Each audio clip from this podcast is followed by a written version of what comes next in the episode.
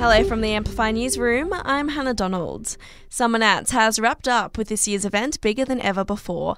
Co owner Andy Lopez says the reaction to the 36th instalment was incredible. Had well over 125,000 people through the gate over the four or five days that we've operated, 2,500 cars. Really exciting results across the event as well. While police are investigating an alleged brawl involving dozens of men at the event yesterday. Video of the fight has been posted online with multiple men involved seen to be wearing crowd safety vests. No arrests have been made at this stage. Anyone seen performing the Nazi salute in Australia from today could face a penalty of up to one year in jail. New legislation has kicked in overnight, criminalising the act and other Nazi hate symbols. Attorney General Mark Dreyfus says this legislation is the first of its kind.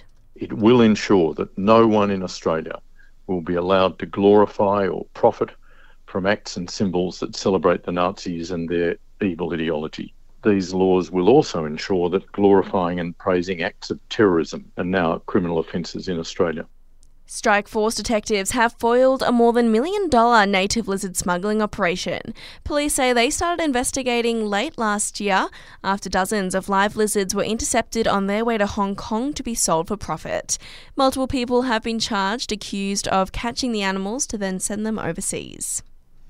ACT police have seized more than 120 grand in cash and some cannabis from a home in Gowrie, following an investigation into the alleged importation of drugs from the US into the ACT.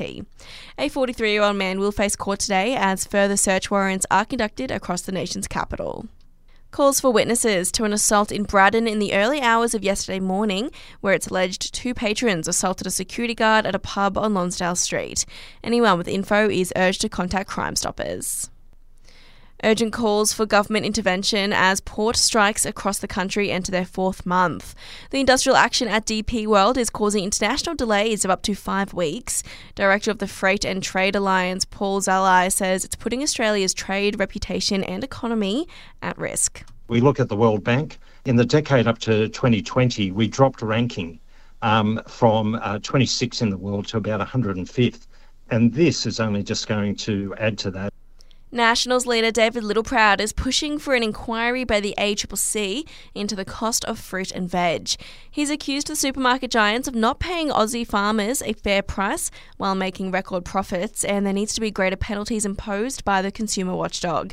A Senate inquiry will examine price setting at supermarkets, but it won't get underway until February. And Barbie is set to dominate today's Golden Globe Awards in LA, up for nine awards, including Aussie Margot Robbie for Best Actress in a Musical or Comedy Film.